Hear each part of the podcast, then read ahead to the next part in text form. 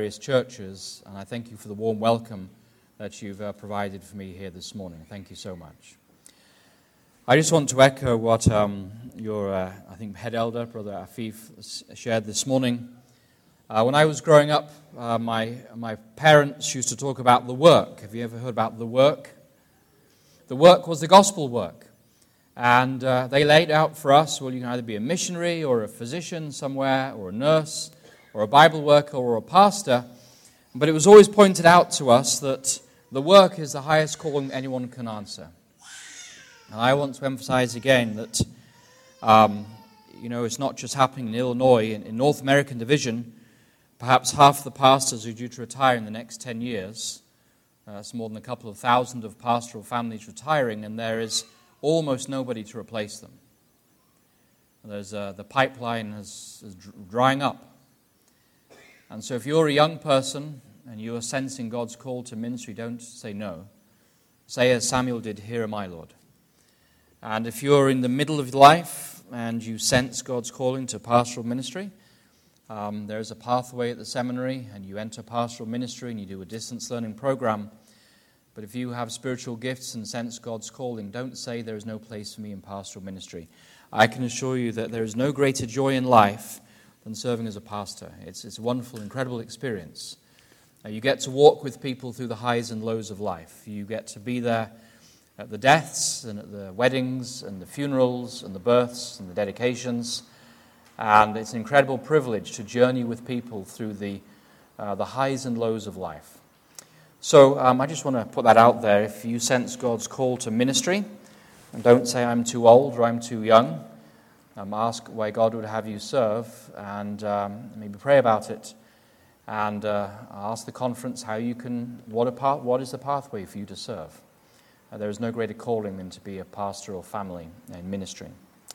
So, with that kind of um, to one side, uh, we're going to be talking today. Our sermon is entitled, uh, Deliver Us From Evil, and uh, as we open God's Word, I invite you to bow your heads with me, and we will invite God's presence. So shall we pray?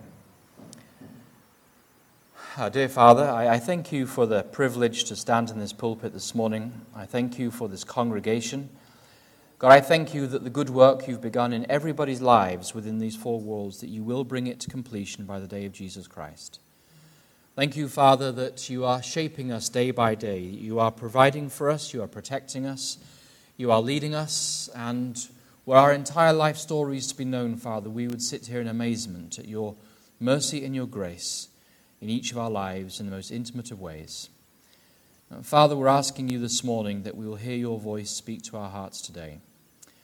God, there are many voices in this world today. I ask that it be the voice of Jesus alone that we hear this morning. I ask, Father, that you speak through me and for me. In the name of Jesus, I ask. Amen. uh, last September, I was uh, in the Philippines. Um, I was in an island called Palawan, Uh, up in the highlands of the, the island of Palawan, uh, where there are some uh, A F M missionaries. And uh, when I was up there, I soon noticed that there was this um, incessant banging of drums going on in the background. And I asked around, I said, "What's that banging of drums up here in the mountains?" And it went night and day, twenty-four seven, boom, boom, boom, boom, the banging of drums. And uh, my colleague said, well, um, they have guys on the mountaintops with large kettle drums, and rice harvest is coming, and they are calling in the spirits. They are calling in the spirits to guarantee a good harvest. And after a while, because the, the banging of the drums is, let's say, about sixty-five beats per minute, you find that your own heartbeat starts beating in rhythm with the drums that are going around you. And after a while, you find you don't even notice the drums banging, even though they're banging on day after day after day, because the banging just kind of enters, uh, the beat of the drums enters your very being, and And after a while, it just becomes part of who you are. And up in that part of the Philippines, um, when you go to the market on the Sunday, there is a very popular um, entertainment, and it is this. Somebody invites a spirit to take possession of them. And when the spirit takes possession of them, then all the, the guys gather round, and they start betting, because if betting is very popular in the Philippines, you bet on cockfighting or dogfighting or on spirit possession. And when people bet, the betting goes like this. How many men does it take to subdue the demon-possessed man?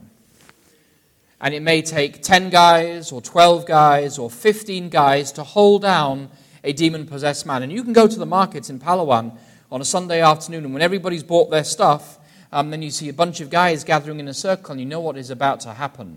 There is a man about to receive supernatural power, superhuman power, and then he will be jumped on by more and more and more guys. And everybody's on betting on how many guys it's going to take to hold this guy to the ground. And you can see this happening in front of your very eyes. And I was watching this stuff happen, and as I came out of the mountains a few days later, um, after seeing this, um, I sat in uh, my colleague's house down in the lowlands, and I was I opened up my computer and I was, uh, opened up my email, and uh, it suddenly felt like there was an elephant sitting on my shoulders. Now, if you've had a heart attack, you'll probably know something about what I'm saying. It felt like there was a set of hands around my chest, squeezing and squeezing and squeezing and squeezing, and I was uh, uh, losing my breath. And it felt like there was an elephant sitting on my shoulders, and it was incredibly painful. And, and I was sitting there, and uh, my colleague kind of looked at me, and he said, "Are you okay?" I said, uh, "Yes." You know, stiff upper lip and all that. "Yes, I'm okay." And uh, a few seconds later, I kind of sank to the floor beside him. He looked round at me, and he said, "Are you sure you're okay?" And I went, "Yes." And I was gasping for breath. And um, he looked down at me, and he said, uh, "You don't look okay to me." And I went, "Ugh," like this, and um, it's very funny with hindsight. It wasn't funny at the time. It felt like there were these hands just squeezing around my chest, and I was forced to the ground, and he said, "Let's get you to the hospital." So he kind of hoisted me onto his shoulders, and he dragged me to the car. I went to the car, and we went to the public hospital, which was one hundred yards away, and we walked in, and there was a long queue of people waiting to be seen. And he said, uh, he said to the, the, the nurse who was standing there, he said, "This guy is dying, get him to E R." And she says, "Join the queue." And he said, "This guy is dying, can't you see? He's, he's going blue with lack of oxygen. Get him to the E R." And the nurse says, "Join the queue." So um, he put me back in the car, and we drove another mile into a private hospital. And he said, "We're not messing around this time." We walked into the hospital, and he was kind of dragging me. And we found this door that said pediatrician. So we just kind of walked into the door with a pediatrician. And there was a, a pediatrician there, and there was a mother with her child. And uh, my missionary friend said in the local language, like, "Op it," and like, "Off you go." And the mother hopped out with her child, and I kind of sprawled on the couch in front of the pediatrician, and my friend says, "Treat him." Um, you know, there were no questions about health insurance or anything out there. It was a very direct process, I can assure you. And the pediatrician looked at me, and she put a stethoscope on my chest, and she started yelling something um, to some nurses, and before I knew it, I was lying on this couch, and they'd snipped off my T-shirt, and the pediatrician says, "We're going to do an E K G on you." I said, "Fine." And I was gasping for breath. My chest felt like it, like it was being constricted. And um, so then uh, I was lying on my back, and this nurse's face appeared in front of me like this, and she started putting these electrodes on my arm and across my chest. And I was like, and, and, and she started this conversation, like, "How do you feel?" Uh, "well, are you in pain?"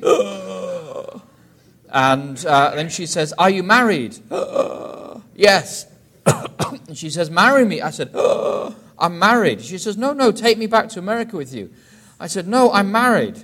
So having overcome that particular medical inquiry, um, my left hand was hanging off the couch, and uh, uh, another nurse came to my other side, and she started putting electrodes at my left arm, at my chest, and, and I heard this voice from the left. She says, "I'm pretty and marry me."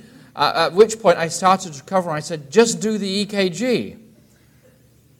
Well, they did the E K G, and uh, the, the pediatrician came and looked at me, and she says, "Well," she says, "I don't know what's wrong with you," she says, "something's going wrong." He says, she says, "I'll just give you pain medication, a really strong pain medication, and you can go home." I said, "I don't want pain medication. I want what's going on with me." And um, I smile about it now. At the time, it wasn't particularly pleasant. It was painful and kind of scary. And uh, so um, I went to the, the uh, pharmacist, and I showed her my prescription, and she said, "Oh, very strong, very strong pain medication." I said, "Well, I don't want this." So um, I went back with my friend to his house, and I came back to America a few days later, and I went into the, the doctors, and they put me through a battery of tests, and they said, "There's absolutely nothing wrong with you. Your heart is healthy. There's nothing wrong with you." I said, "So what did happen?" They said, "There's no evidence of anything happening to you." I said, "Well, um, did I have a heart attack?" They said, "No." Uh, did I have um, anything with my lungs? She said, no. And there's nothing wrong with you, sir. You know, just go home. So I felt kind of uh, silly leaving the doctors in Berrien Springs. And um, I went home, and I was chatting with my missionary friend about this. And he said, well, you know, this happens quite often to Christians who come up into the highlands. Whenever the spirits are being invited into the highlands, the Christians get attacked in this way. And uh, my mind went back to many years ago in, in Azerbaijan, where when I first got there in ninety-five, the um, I was lying on the bed on my first morning in this uh, Muslim part of the world. And this happens quite a lot to missionaries. I woke up in the morning, and there was this pressure on my chest. It was a pressure that is very hard to explain, but I was lying in my bed. It felt like I was a turtle that had been placed on its back, and my, my arms were waving, and my legs were trying to get up, and nothing was moving. And there was this pressure on my chest. It was holding me down. And it wasn't uh, like a hand holding me down. It was just this pressure holding me on the bed. And um, I started crying out the name of Jesus. And gradually that pressure evaporated, and I was able to get up.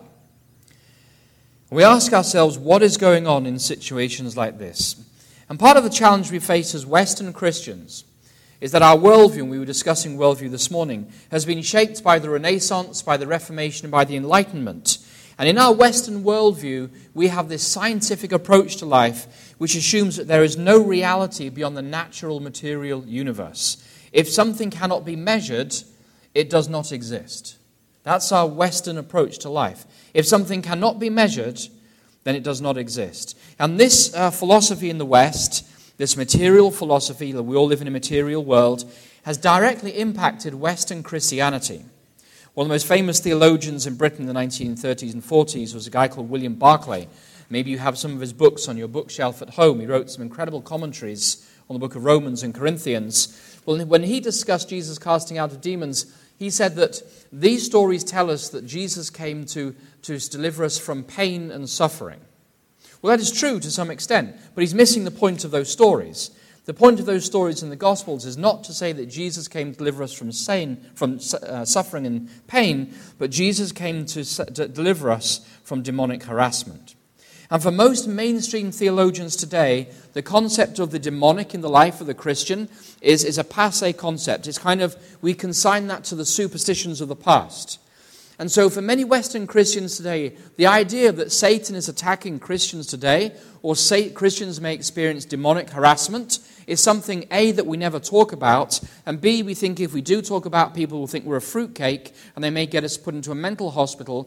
And the, the tragedy is that while we as Western Christians put the idea of the demonic to one side, like we don't talk about these things, the reality is if you go to Barnes and Noble and look at the spirituality section, our Western material worldview, people in our Western society are buying books on all kinds of topics to do with the occult. The occult is growing in America at a rapid rate. People are buying into the occult because it delivers two benefits: knowledge and power without moral responsibility. And so the occult is exploding here in America, and people are getting involved with tarot cards, or they go to a channeling session. They may visit someone who claims to have intuition. Um, they may get involved in S R A, known as satanic ritual abuse, the abuse of children or sacrifice of animals. Um, they they um, have they get involved in astrology. There's all kinds of things that our neighbours here in Downers Grove are getting involved in. Rational, material Westerners are diving headfirst into the occult, and you cannot watch T V for more than a few hours before you come across im- um, um, images or occultic um, or images or themes from the occult. And so today I want to talk about, as Jesus taught us to pray, deliver us from evil, the reality that Christians today and Seventh-day Adventists are under satanic attack. And then when I hear people saying, Pastor, when do you think the time of trouble is going to come? I say for most Christians it's already here in one form or another. Whether you're experiencing depression or divorce or discouragement or disease, people are already going through times of trouble. So what does the Bible teach us about the attacks of Satan on God's people? Well, the first thing I would say to you this morning is it is a fatal misconception to assume that God's people are not the object of Satan's attacks.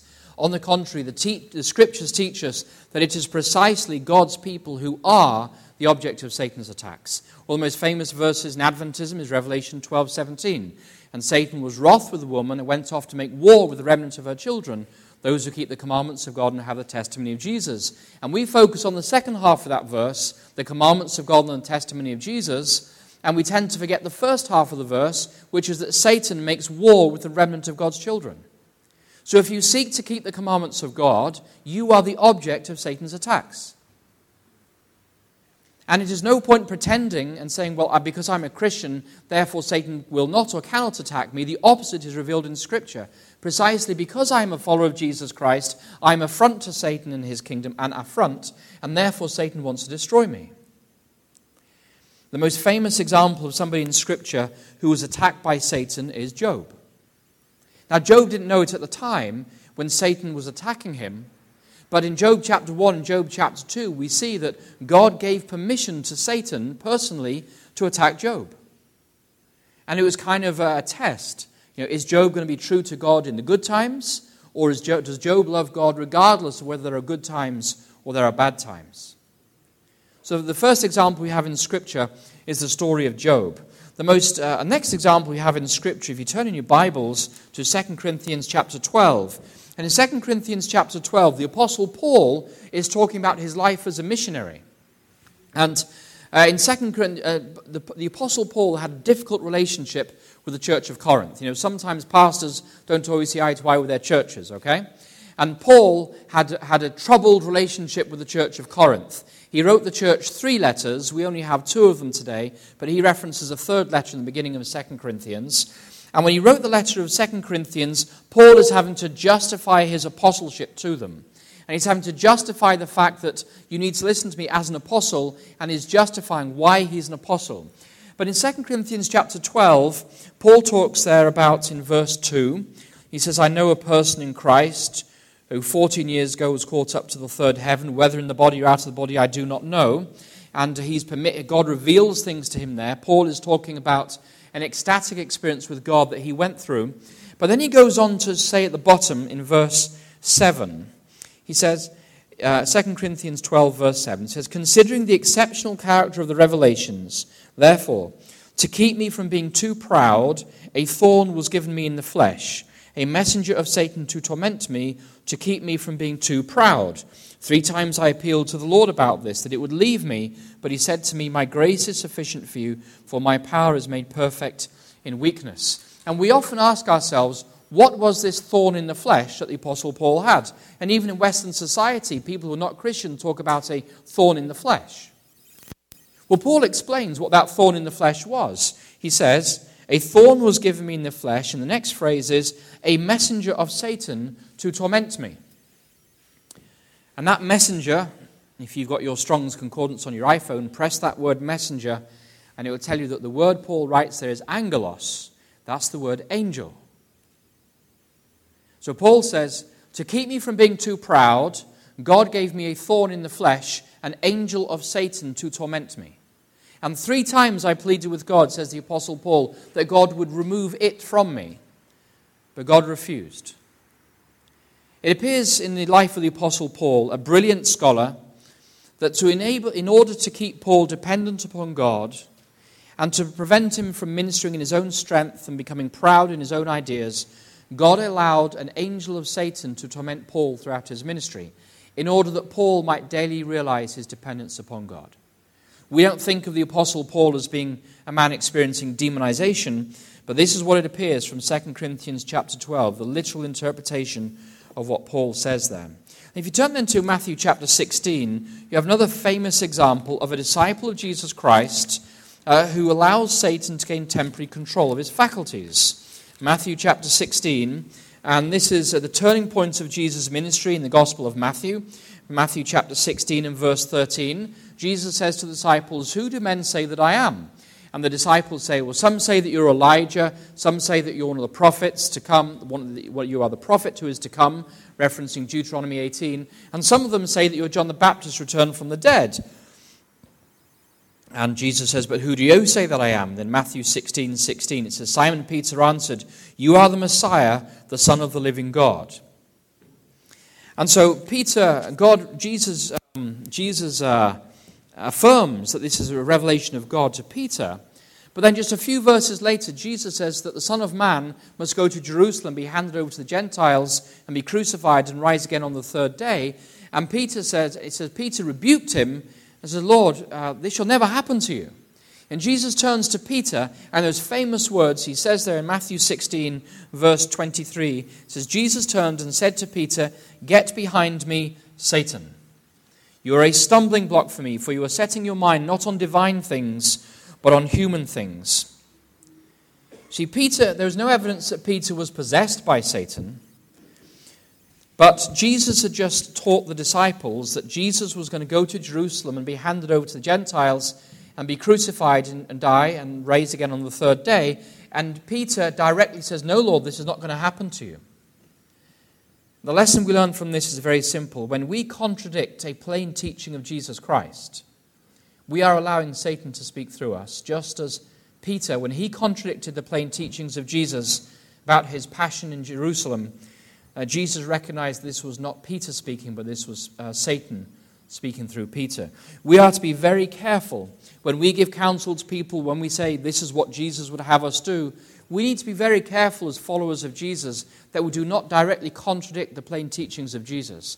Because if we do, there is a possibility, as we see in this story here, that we are allowing Satan temporarily to speak through us.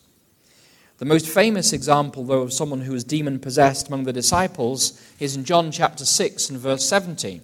Uh, turn there in your Bibles, John six and verse seventy. And uh, this is um, the passage where Jesus says to the crowds, um, if you want to have eternal life, you must eat my flesh and drink my blood.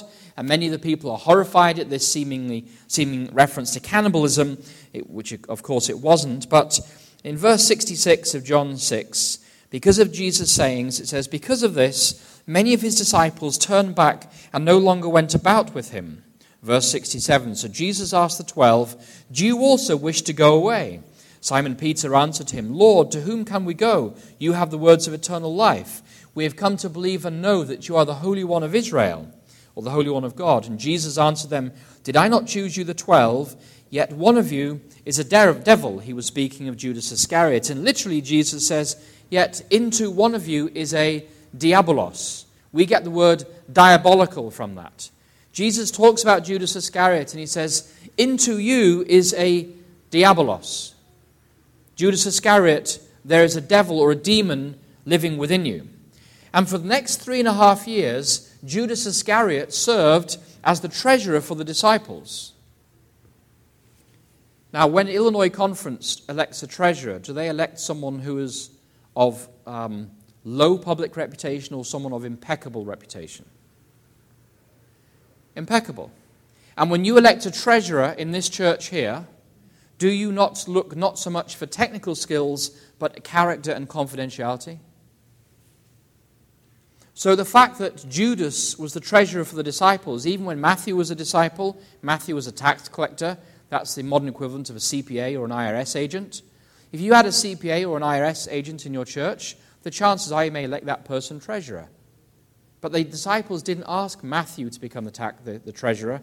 They asked Judas, which tells us that Judas was exceedingly well thought of by the other disciples. And for three and a half years, Judas, though possessed by a demon, was the treasurer for the disciples. You may say there that it's possible to be a conference treasurer and to be have a demon living within you.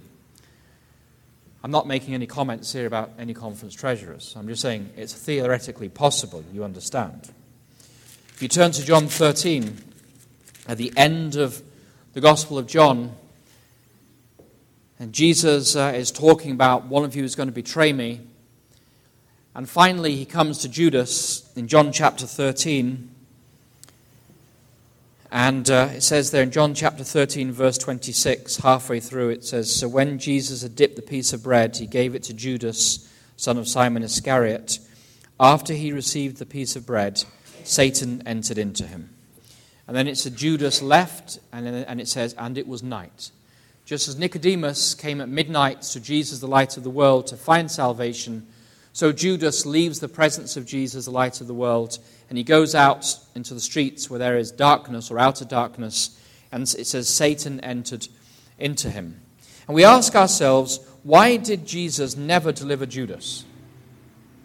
Why did Jesus deliver the little boy who seemingly had epilepsy? Why did Jesus never fail to cast out a demon? But why did Jesus never deliver Judas? Even for three and a half years. And Jesus knew at the beginning of his ministry, in John six, he says, into one of you is a diabolos. Into one of you is a demon. And he says he was speaking about Judas Iscariot. Well, it seems that Judas never asked for deliverance. That Judas maybe knew he was possessed by a demon. He lived a double life. When Mary Magdalene put the, the, oil, the ointment on Jesus' feet, he says, why was this money not sold and this ointment not sold and the money given to the poor? And John records he said this even though he was stealing from the, the common purse. So Judas knew what, that he was living a double life. But Judas never asked for deliverance. And so Jesus never delivered him. But there is no story in the Gospels of anybody asking for deliverance and Jesus ever failing to deliver them. Jesus never failed to deliver someone who asked him for deliverance. And Judas never asked, and therefore he was never delivered.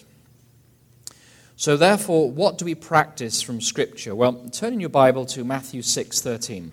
The first thing we say about deliverance from, from the reality of demonic harassment in the lives of Christians is found in Matthew chapter thirteen. I'm saying these things to you this morning because um, I'm finding in my own life and ministry that more and more people, they're coming to me and saying, Pastor, I'm experiencing demonic harassment in my life. And I say to them, well, can you, let's go into a private place, let's talk about this. What exactly are you talking about? And then Adventists in good and regular standing, including well-known Adventists, are saying, when I go to bed at night, the bed levitates around the room with me on it. Or they say, when I go to bed at night, I hear the sound of a cockerel screaming in my room, and I turn the light on and there's nothing there. Or they say, um, when I come home at night, that the, the, the furniture is moving around, and sometimes things are thrown across the room at me, and I live alone in my house. These is, this is the reality of what's happening in my life, uh, as people are coming and saying, Pastor, this is what's going on. How do I get deliverance from this? And I go through with people what's known as a deliverance questionnaire, and my intent is to find out where are all the entry points for Satan into your life. Uh, and that, that questionnaire is deeply personal. There are children here this morning. I won't go into all the topics that we cover. But we cover, you know, basic things like, have you played with an Ouija board? Have you had your, your horoscope drawn up? Do you ever have and visit someone who does tarot cards? Have you ever read the, the writings of Edgar Cayce, a well-known um, occultic writer? Uh, there's a whole variety of things we go through with people and to identify where has Satan actually been given permission to enter your life. And this happens among many Adventists. And many Adventists, they come up to they come up to me and they say, Pastor, they say, this is what's happening in my life, but I don't want to talk about this with anybody because people will think I'm crazy. But this is what I'm living with, and I'm scared, and I don't know what to do with it. Uh, a young individual called me this, uh, this last week um, who comes from another faith background, and Uh, Uh, within her faith background, uh, her parents are witches, and uh, she has been trying to deliver herself from the harassment of demons. And so they, they were gathering the urine of virgins and pouring it on her. And this is happening in the Midwest right now. And she's calling desperate for assistance. Now, by God's grace, this girl has been delivered just recently, but this is what she was doing in her desperation to get out of demonic harassment. So the first thing that Jesus says we are to do when we are facing the, the, the, the harassment of Satan is found in Matthew chapter six and verse thirteen. And this is from the Lord's Prayer. And Jesus says in Matthew six, verse thirteen, he says, and lead us not into temptation, but deliver us from evil. Is that what your Bible says? Deliver us from evil? Now, if when I say, when the Bible says deliver us from evil, we tend to think of evil as a generic the bad stuff happens to good people all the time. Having a road accident on the way home from church today, or maybe having a cancer diagnosis, or maybe your marriage falling apart, or losing your job and losing your home in a repossession. Uh, Jesus isn't talking about that, though. Literally, Jesus says, "Deliver and but deli- we are to pray, but deliver us from hoponeros," which means the evil one. Jesus doesn't say, "Deliver us from evil." We are to pray to God every day to deliver us from the evil one. Jesus is talking about our need to pray on a daily basis for deliverance from the attacks of Satan, because by implication, we as his children are under a daily attack from Satan. And just as we are to pray two verses before, Jesus says we are to pray, give us this day our bread for today. Most versions say, give us this day our daily bread. Just as we need food on a daily basis in the Lord's Prayer, so we need deliverance from Satan's attacks on a daily basis within the Lord's Prayer. So if we're to follow the teachings of Jesus as the disciples of Jesus, we should be praying the Lord's Prayer every single morning. And we should be asking God that God will deliver us from the attacks of Satan, because we cannot deliver ourselves from his attacks. We are helpless and hopeless before Satan. And when Jesus commands us to pray from deliverance from the evil one. The evil one is pretty clear in Scripture. Revelation twelve and First Peter five identify the evil one as the devil, the ancient serpent of Eden, the dragon, the deceiver of the whole world, the roaring lion seeking whom he may devour, together with his fallen angels, otherwise known as demons. And we live this prayer. How, what do we do in partnership with God? We live this prayer. We put this prayer into practice when we cooperate with God in ridding our lives of anything that has a satanic influence. In the book of Acts chapter nineteen, when the people of Ephesus accepted the gospel, it says they gathered all their books on magic, and they didn't just stick them in the basement. They gathered their books on magic, and they put them in the public square where everybody could see. This was a public repudiation of Satan and of witchcraft, and they burnt those books, and it gives the value of those books. It was many years' salaries worth, the value of those books that they burnt. Not only were those Christians accepting Jesus Christ, but in the public square, like these days you might put it on Facebook, they were publicly repudiating any allegiance to Satan in their lives. We find in A F M with our missionaries in places like, um, well, not, this is streamed online, so I won't mention those countries. We find with, with, with Buddhist ladies, with Buddhist ladies that when we start studying the scriptures with them, Buddhists tend to live in fear of the spirits. Even though Buddhism is classically a form of atheism, the Eightfold Path to Enlightenment, most Buddhists live in fear of the ancestral spirits. And if you go to a Thai restaurant here in Chicagoland, and you look around the corner of that Thai restaurant, the chances are you'll see maybe a table with a little candle on it and maybe some milk or some rice or a little glass of Coca-Cola or something. You see this in most Thai restaurants. And what is that? It's not decoration. They are making sacrifices every day to appease the spirits. And it happens here in Chicagoland. And next time you order your Thai meal, look around and you'll see a sacrifice to demons. And so when a, when a Buddhist lady encounters Jesus in Genesis chapter three, that Jesus has the authority to crush the serpent on his head, and the Buddhist lady realizes that Jesus has the authority to deliver from Satan. What we're finding in A F M is that Buddhist ladies are asking for baptism within three or four Bible studies. We say, wait, wait, wait, you've got to wait on. You need to know about the Sabbath, and you need to know about the twenty-three hundred days and all the rest of it. And they say, no. They say, uh, for the Buddhist lady, baptism is not a matter of repentance from sin. For a Buddhist lady, baptism is an act of repudiation, an act of rejection, that I once was in Satan's kingdom, and now I've learned that there is a Savior, I'm now part of his kingdom. I don't know what all that means, all the details, but I know that it's good, and I want to be part of God's kingdom right now. And they don't want to suffer the harassment of demons or of fallen angels or ancestral spirits any longer. And so we're finding in A F M that Buddhist ladies are asking for baptism long before we in the West would ever consider them ready for baptism, because they live with the reality of demonization day by day. And for them, baptism is an act of repudiation rather than an act of repentance. We live this prayer, deliver us from the evil one, when we clean our lives out of any demonic influence. And what do I mean by that? Well, um, uh, if you are a tourist and you go to Washington, the chances are that you'll visit the mall. You'll start with the Lincoln Memorial at one end, and you'll take a look over to Arlington National Cemetery. Then you'll walk up to the Washington Monument, and then you'll walk up to the Houses of Congress, and you maybe visit the Smithsonian and the Air and Science Museum and the Holocaust Museum, and you walk around the back and you come to the Supreme Court, and then you walk down Pennsylvania Avenue and you come to a White House, and that's kind of your day of tourist stuff in Washington, D C. That's what most tourists do. That's what I've done. I'm not interested in the Beltway, I'm just interested in the mall. It's a nice place to go. And any capital city in the world is like Washington. Every capital has that place that's on public display. But in any capital city of the world, you walk a hundred yards off where the tourists go, and you come to the seediest side of human experience.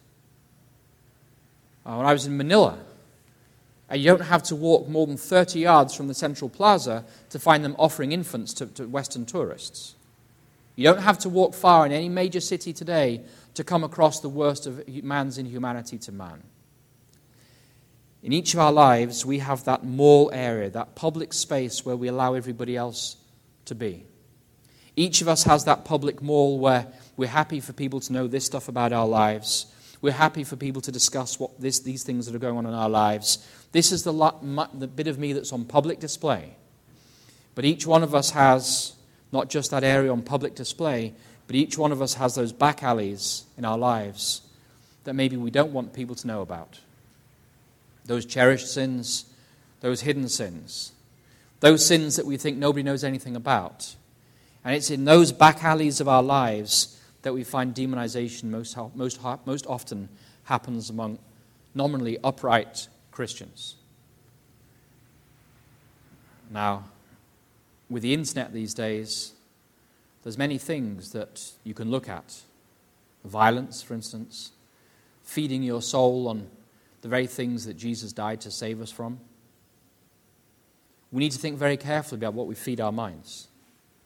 Jesus died to save us from the things that Western society gives us as entertainment. We need to think today, what are we feeding our minds? What are we allowing into our children's minds? What, what are those back alleys in my life that I've yet to give over to the light of the world, where he can enter and he can clean me up? We cooperate with God in this prayer, deliver us from evil, by inviting Jesus today, this morning, not just into that public area of our life, the Facebook part of our life, but into the private parts of our lives, where it's only us that really knows what's going on, things we don't even tell our spouses. And we ask Jesus today to clean us up. And we ask Jesus today to give us victory over those things, because it's in those hidden areas of our lives that I find in my own experience, it's in that hiddenness of our lives that Satan festers. The demons are allowed into Adventist lives because Adventists cherish private sins.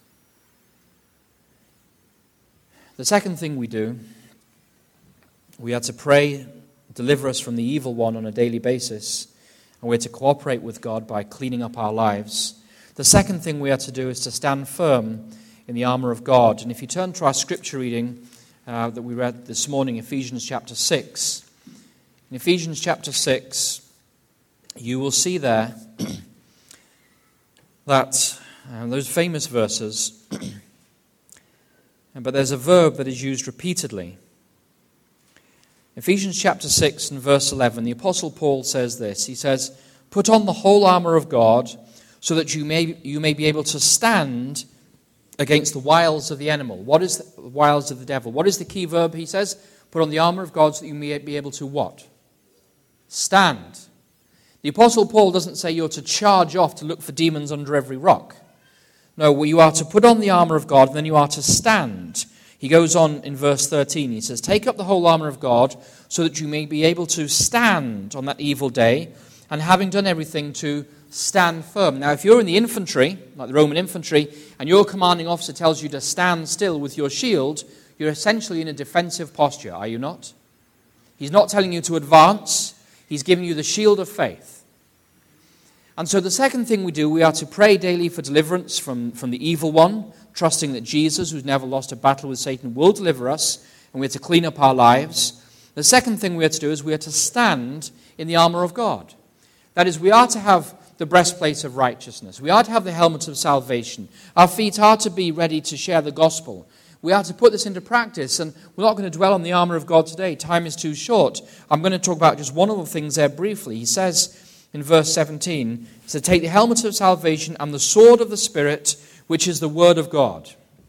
And we say the sword of the Spirit is the word of God. And if I were to say to you, what is the word of God? Most of us would raise our Bibles.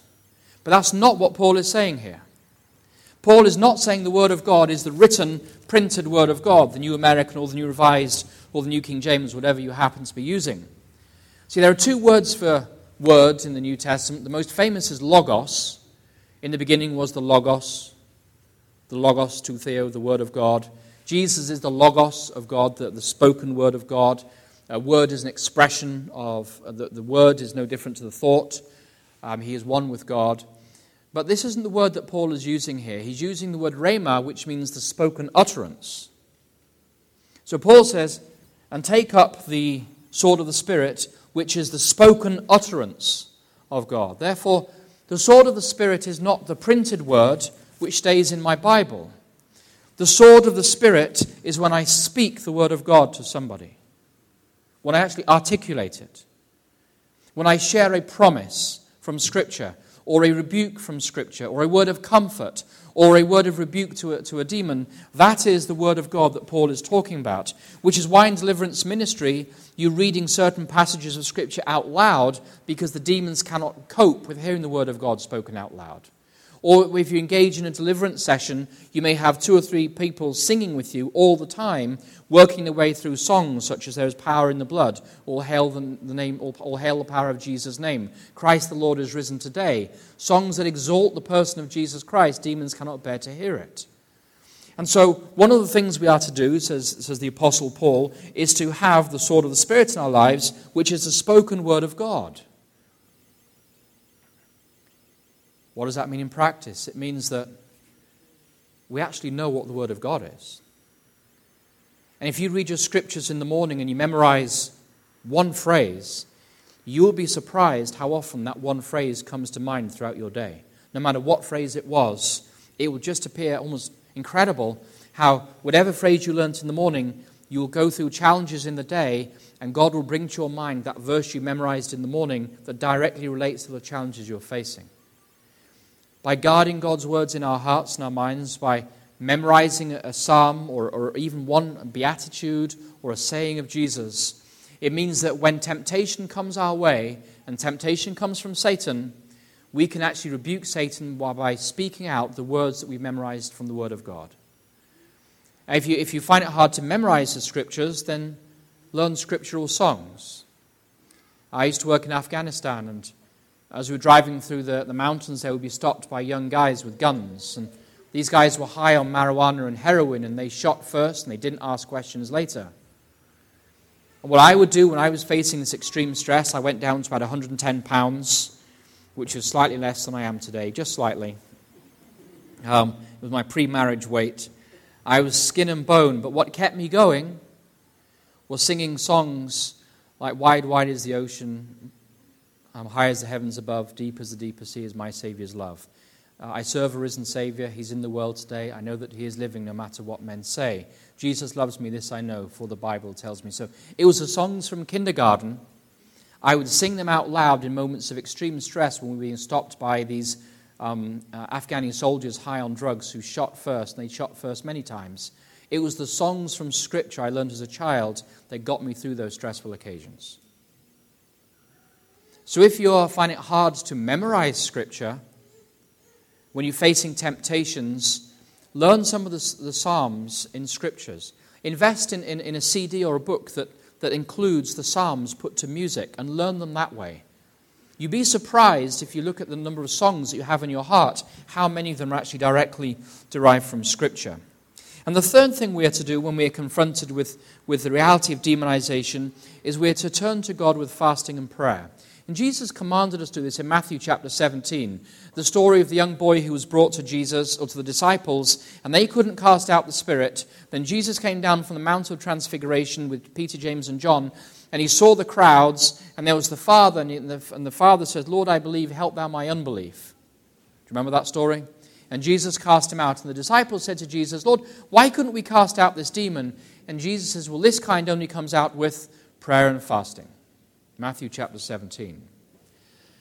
Why is prayer? Why do prayer and fasting go side by side? Well, if you were to just do a mental calculation right now, how many hours do you, will you spend tomorrow on the preparation of food, the eating of food, the f- feeling of slightly kind of sleepy after the food, and the washing up the dishes after food? How many hours will you spend tomorrow related to food? And please don't say ten hours, okay? um... In my life, um, I guzzle food the same, you know, gasoline goes into a car. To me, food is kind of fuel. My wife often says, did you enjoy the meal? And I have to remember, because it disappeared so fast down my throat, what it was I'd just eaten. If I can't remember, I have to look at my kids' plates to remind myself what it was. That's a confession, okay? I hope there's no guys in the room like that this morning. But think to yourself this morning, how many hours are you going to spend tomorrow on food preparation, eating, and recovery? Probably at least three to four hours. Is that a, a small estimate? A reasonable estimate? Well, if you don't eat tomorrow, and you, that means you don't have to prepare any food, you don't have to wash the dishes. If you don't eat tomorrow, you've just carved out for yourself three or four hours, just like that, out of nowhere for prayer. And you haven't had to adjust anything of your schedule. You haven't had to stop work or stop going to the beach or whatever it is you're going to do tomorrow. If you don't eat, you carve out hours and hours and hours of time, just like that. So prayer and fasting go side by side. Once you start fasting, prayer is a natural filler of that time. Uh, the other thing about fasting is that Second Corinthians seven, uh, verse fourteen, um, God promises Solomon at the dedication of the temple, he said, if my people who are called by my name, when they're confessing their sins, he says, if they confess their name, if they confess their sins, I will hear their prayer, and I'll forgive their sins, and, G- and God says, and I will heal the land. Second Corinthians seven, verse fourteen. When we fast, fasting is a physical expression of an attitude that says, in my own strength, I cannot deal with this problem I'm facing right now, so I'm giving it to God for him to do in his strength what I cannot do in my strength. When I fast, I'm giving space for God to do what only God can do in my life. And I'm humbling myself before God and saying, as a proud Westerner who is so independent and who never admits I'm wrong about anything, God, I don't know how to deal with this. So I'm going to pray and fast, and I'm going to pray and fast until you do what only you can do. Praying and fasting go side by side. And when Jesus commands us to pray and fast in the face of demonic harassment, it's because, humanly speaking, there is nothing we can do when we're faced with demonic attack. The only thing we can do is to turn our eyes to God and ask him to be God and for ask him to be, to him to be sovereign in our lives. And so prayer and fasting go side by side. And if you're facing demonic harassment in your life, maybe gather some people around you who you know will be confidential, who will pray and fast for you. Maybe say to some people, oh, we're going to pray and fast for the next ten days. Let's have a rota. Who's going to pray and fast on Monday, Tuesday, Wednesday, Thursday, Friday, and so forth. And so that you know during those ten days that people are going to be praying and fasting for you. And a fast doesn't have to be no food or no drink. There are many kinds of fast in Scripture. There's the forty-day fast of Moses, Elijah, and Jesus. No food and no water. It's not really recommended. Then there's the Daniel's fast in Daniel chapter one, where he ate only pulses and vegetables. He wasn't off food completely. Daniel chapter ten, he, he avoided eating wine and, and heavy meat for those three weeks. Another kind of fast, eating a simple diet. Um, some people have a rotational fast, or they say, I'm going to fast from T V for ten days, because that feeds my spiritual appetite. But when you fast, you're humbling yourself before God, and you're saying, God, I cannot deal with this problem. I'm placing it in your hands, and I'm asking you to be glorified in this situation. I never ask God for a specific outcome, because God's outcomes are always much greater than I can imagine. If I say, God, I need you to fix a problem in this way, it's not a good prayer, because God can fix it in many ways, most of which are far better than I could possibly imagine or ask for. So when we pray and fast, we simply ask that God be glorified in that situation, and we leave it up to God to determine what it means for him to be glorified in our lives. So what do we proclaim from Scripture? Well, the Scriptures teach that behind the scenes of earthly affairs, there are invisible supernatural forces for good and evil who are engaged in cosmic warfare for the allegiance and control of every human being, including each one of us here this morning. The Scriptures teach the existence of a literal personal devil, once called Lucifer, Isaiah fourteen, and now named Satan, that means the accuser, who was once the most, the highest ranked and most beautiful angel in all of heaven. The Scriptures teach that Satan experienced a moral fall and took a third of all the angels with him in rebellion against God, and that at the conclusion of the first war in heaven, Satan was literally and physically ejected from heaven and eventually came down to planet Earth. And as Revelation twelve says, woe unto the inhabitants of the earth, for Satan has come down among you with great wrath, knowing that his time is short. The scriptures teach that Satan and his fallen angels continue to this day in twenty sixteen in waging ruthless war against the kingdom of God and against all that is good and worthwhile in our universe.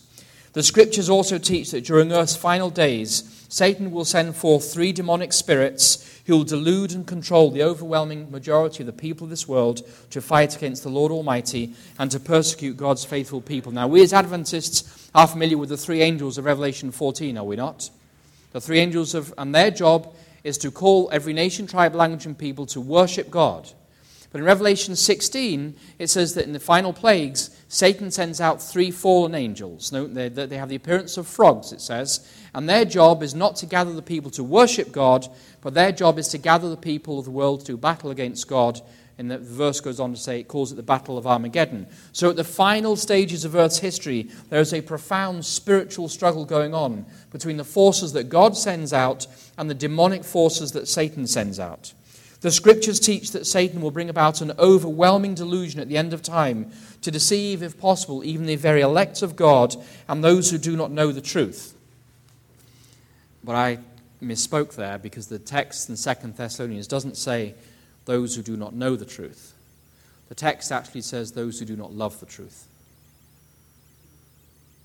Satan will deceive those who not just, A, we must know the truth, the truth as it is in Jesus Christ. He is the way, the truth, and the life. We must not only know the truth, but we must love the truth. Do I love Jesus Christ? Do I love his teachings? Do I love to put his teachings into practice in my life? Satan knows all about Jesus, but he's lost. James chapter three says the demons believe in God and they shudder. If, if I believe that Jesus existed, it doesn't mean I'm saved. The question is, do I love the truth? That's the only way I'll be safe from that overwhelming delusion at the end of time. The scriptures teach that Satan, that fallen angels um, tempt fallen humanity. They make attractive to us sins of commission and sins of omission. And the scriptures teach us that the forces of evil that weigh down humanity are so powerful that in, our, in and of our own selves, in our own unaided humanity, we cannot hope to successfully withstand the forces of evil. The scriptures teach in the first Christmas story, the arrival of the kingdom of God set a direct confrontation with the kingdom of Satan, and the forces of darkness have never been able to extinguish the light of the world. I love the first chapter of the Gospel of John. John one verse five says, "And the light is shining in the darkness, and the darkness did not overwhelm it." And the verse does not say, "And the light shone in the darkness." John says the light is shining in the darkness, which means that the light of Jesus still shines in the world today through you and me. And the second half of the verse says, "And darkness did not overwhelm it." It tells us there is a struggle between light and dark, between good and evil. And though there is a struggle, and though Satan seems to be prevailing, the darkness will never overwhelm the light of the earth. And we today are the light of the world, as the disciples of Jesus Christ. The scriptures teach that First John three eight, the reason the Son of God appeared was to destroy the devil's work. And in his first sermon of Nazareth, in Luke chapter four, Jesus declared that he had come to proclaim release to the captives, that is, to deliver the victims of satanic harassment and possession. And the scriptures teach that Jesus Christ never lost an encounter with Satan or one of his fallen angels. When there was war in heaven, which seems such an anomaly to us, but a contradiction, there was war in heaven. Christ triumphed in that first heavenly war and was cast out, Satan was cast out of heaven. Christ triumphed over, over Satan in the wilderness, and Satan was forced to withdraw from the battle. Christ triumphed over Satan's fallen angels while he was on earth, and the demons were cast out without fail. And Christ will triumph over Satan in the final conflict between good and evil, and Satan will be cast into the lake of fire to be eternally destroyed. When my little girl was three or four, Uh, we used to read the Maxwell Bible stories. In volume ten, the final, the penultimate story has a picture of Satan being cast into the lake of fire. Are you familiar with that story, that little picture? In the last, the last chapter of the, the ten-volume Maxwell Bible studies, Bible stories. And there's a little picture of Satan being cast into the lake of fire. And my little three-year-old girl, that stuck in her mind, and every night when we kneel down for our evening worship, she would say, "Dear God," she says, "and throw David into the lake of fire," referring to her older brother.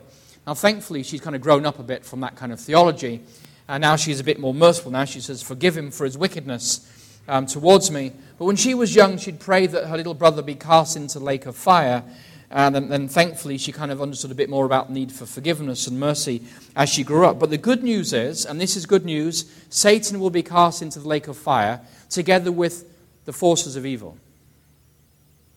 I am grateful that God will take care of Satan once and for all at the end of time.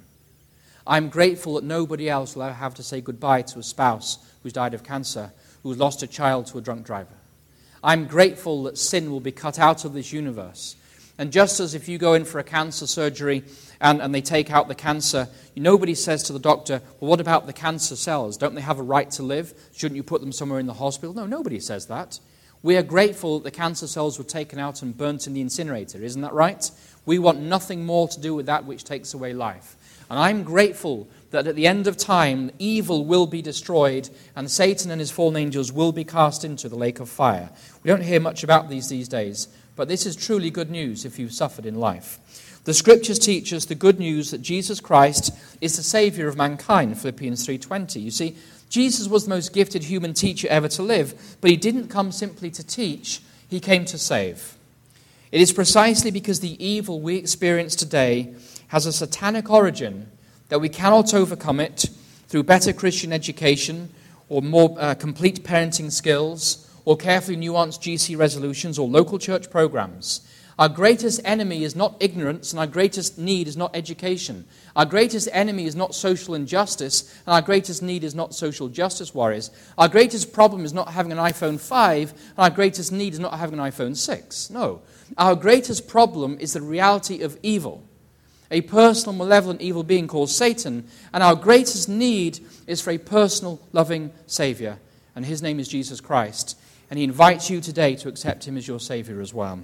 The Scriptures teach us today that Jesus Christ is the same yesterday, today, and forever. And because he has been given all authority in heaven and earth, he is able therefore for all time to save those who approach God through him, since he always lives to make intercession for them.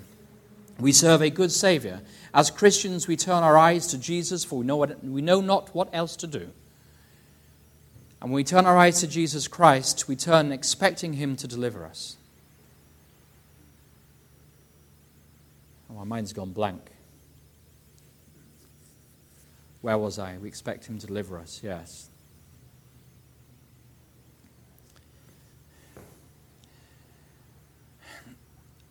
I want to encourage you today.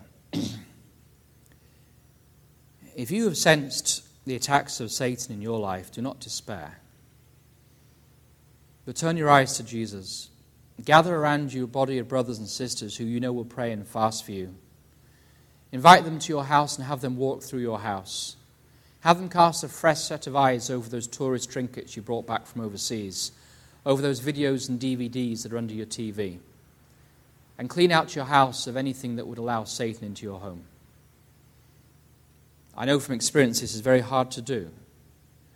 I've been with people who will say, I have these, one case, a gentleman with a, who suffered from obesity. He bought these self-hypnosis C Ds. Kind of giving himself positive messages. He used to play them while he was asleep.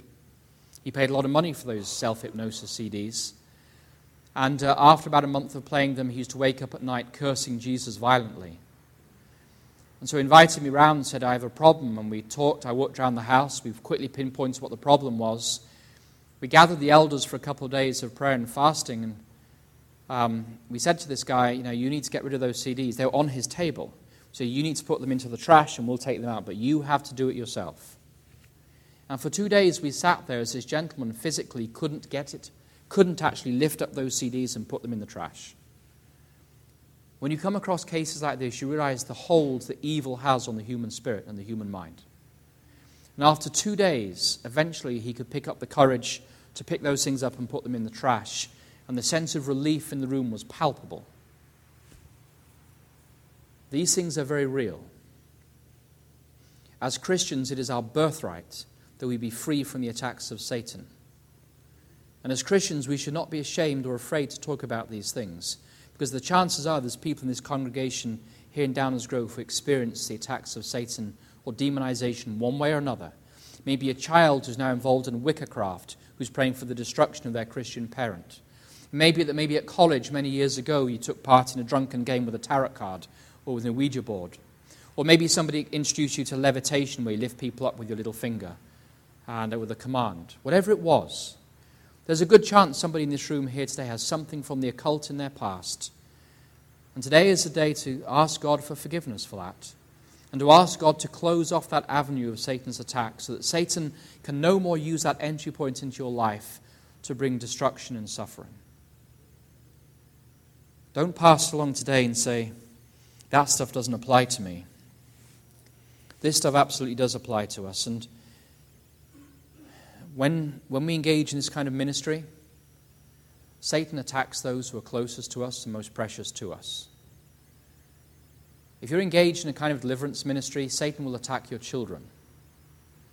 Satan will attack the children of pastors or the children of elders or the children of Sabbath school teachers or the teach- children of missionaries if those missionaries or pastors or Sabbath school teachers or elders are active for God. Satan will attack those children. And often the children's bodies bear the scars of the, of the attacks that Satan will bring upon us. Missionary children experience all kinds of unexplained illnesses, generally, I believe, because of Satan's attacks. Just a few weeks ago, I received a call from a non-Adventist. Uh, she was begging for help. She played around with the Ouija boards in her youth, and uh, some of the stuff that she'd done in the, with the Ouija boards was coming back to haunt her. And she was a professional lady in the Berrien Springs area, not an Adventist. And it was a Thursday night. I said, yes, I'll visit you on Sabbath afternoon. So I started praying and fasting. And my prayer was not just that she be delivered, but my prayer was that God would protect my children. Because I know that Satan attacks my children whenever I'm involved in something like this. And so, on the Friday, I got a call from my son, who's fourteen. He said, Dad, I'm at school. Um, my friends are going in with their parents to South Bend. They want to buy some basketball shoes, which apparently are a big deal for teenage boys. We're going to buy some, my friend wants to buy some basketball shoes. He needs me to advise him on whether he needs to buy some Stephen Curry shoes or some LeBron James shoes or something like that. He says, we'll be back by six o'clock. And I said, that's fine. I know who the parents are. So um, I went out for a walk in the afternoon and I was praying, God, protect my family, because I know that Satan's going to play games. My boy didn't get home at six. He didn't get home at seven. Eight o'clock, he wasn't home. Nine o'clock, we were drawing the curtains. Finally, at about ten o'clock, he rolled up in a taxi. I said, where were you? Why didn't you answer your phone? He said, oh, Dad, it's a long story. He said, okay, it's a long story. He said, when we got there, in the South Bend in the mall, we parked the car, we went into the mall, and about fifteen minutes later, they called us on the P A system, the owner of a white car, they gave the number plate. Would you please come to the reception? And I went with the family I was with to the reception, and they showed us on the, the monitor, and the security camera showed the car literally just exploded in the parking lot. It exploded, like in the movies. The windows blew out, um, uh, the flame started, there was a flame came up under the driver's column, and the whole car just exploded. My phone, he says, I left my phone in the car, it was melted down. My textbook for my exam on Monday was melted down, which was great news as far as he was concerned. Um, all his clothes were gone, his, his shoes were gone, his school bag was gone. The car inside just melted down. All the plastic from the dashboard just melted down. And uh, he said, uh, you know, I'm sorry, Dad, but I couldn't answer your phone. My car, my phone was destroyed. I'm sorry I'm home late. I said, well, son, I said, if, if that had happened ten minutes before on the highway at eighty miles an hour, you and that family would probably have died. I'm just grateful that God answered my prayer. I'm not, I'm not worried that there was an explosion in the car. I'm just grateful that God got you out of the car before it happened. Uh, when you engage in the spiritual realities around us, that which most people think is a disaster, your car exploding, you actually see the hand of God protecting your loved ones in it.